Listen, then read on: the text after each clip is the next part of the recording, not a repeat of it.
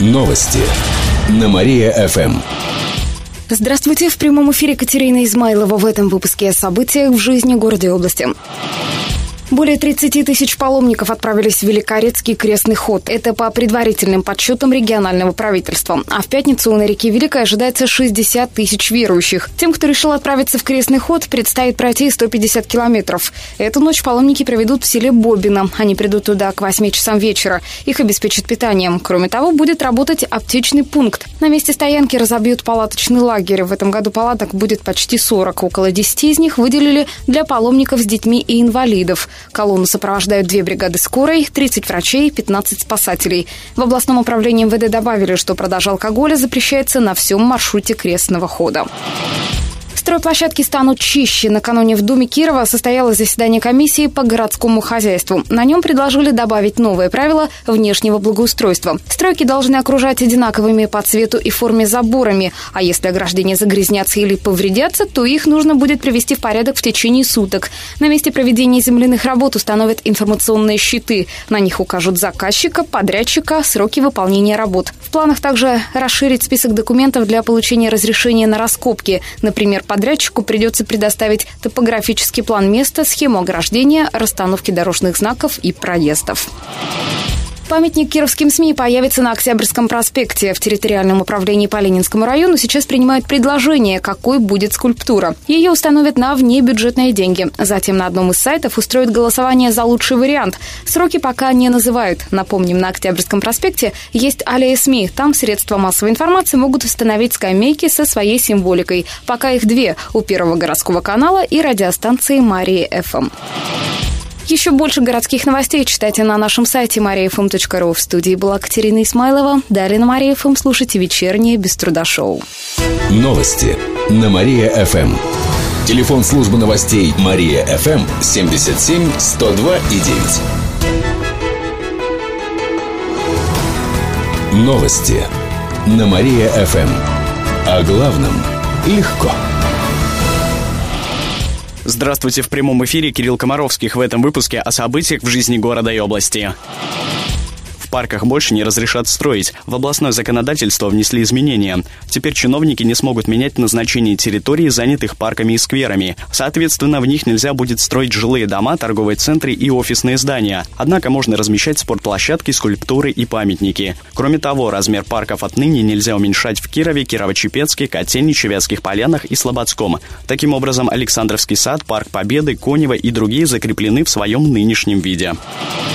Городской пляж подготовит к выходным. С завтрашнего дня дно Вятки в районе Старого моста начнут осматривать и чистить водолазы-спасатели. В пятницу берег и территорию вокруг обработают от клещей. В тот же день установят скамейки, урны, туалеты, кабины для переодевания, а также пункт здравоохранения, сообщили сегодня в город администрации. Таким образом, отдыхать и загорать на городском пляже можно будет уже в ближайшие выходные. Правда, по оценкам специалистов, уровень воды в реке Вятки все еще остается высоким. А в Роспотребнадзоре рассказали, что на следующей неделе возьмут пробы воды и песка. Если они окажутся чистыми, то кировчанам разрешат купаться на городском пляже.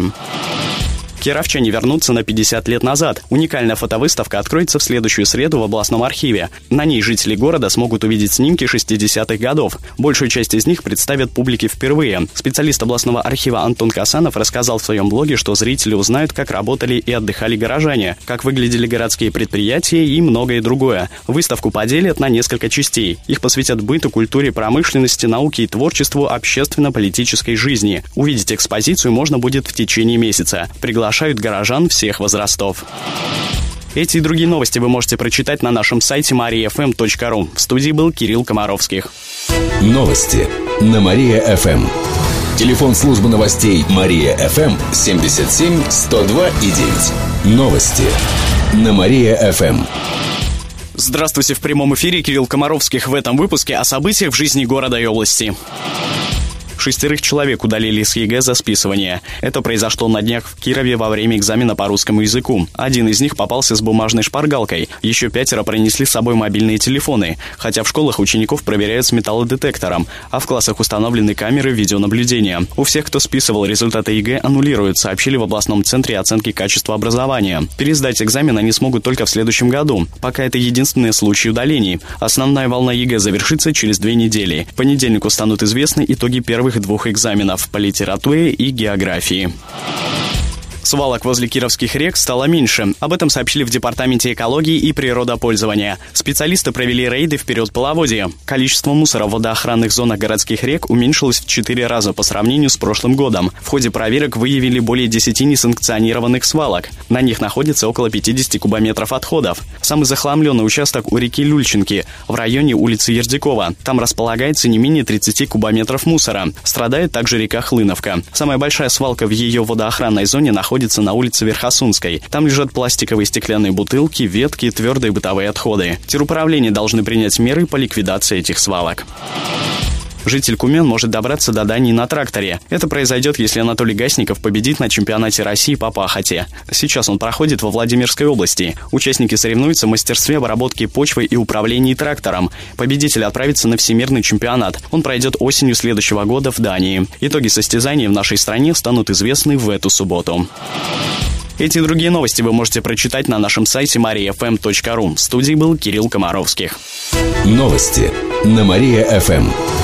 Телефон службы новостей Мария ФМ 77 102 и 9. Новости на Мария ФМ. О главном легко. Здравствуйте в прямом эфире Кирилл Комаровских в этом выпуске о событиях в жизни города и области.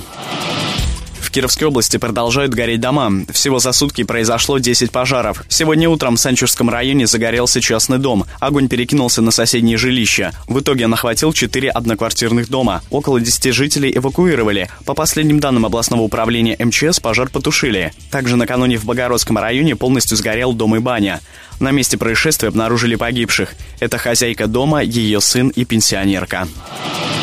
Крымчане смогут бесплатно учиться в Кировском вузе. Для них в ВятГУ выделили 15 бюджетных мест по трем техническим специальностям. Будущим студентам нужно будет пройти всего один тест по физике или по математике и сдать его не менее чем на 36 баллов. Претендовать на выделенные места смогут жители Крыма и Севастополя, и только те, у которых еще нет высшего образования. За право предоставления бюджетных мест специально для крымчан боролись несколько вузов страны. Жители нового российского региона также смогут участвовать в общем конкурсе или поступить на внебюджет, сообщили в ВУЗе.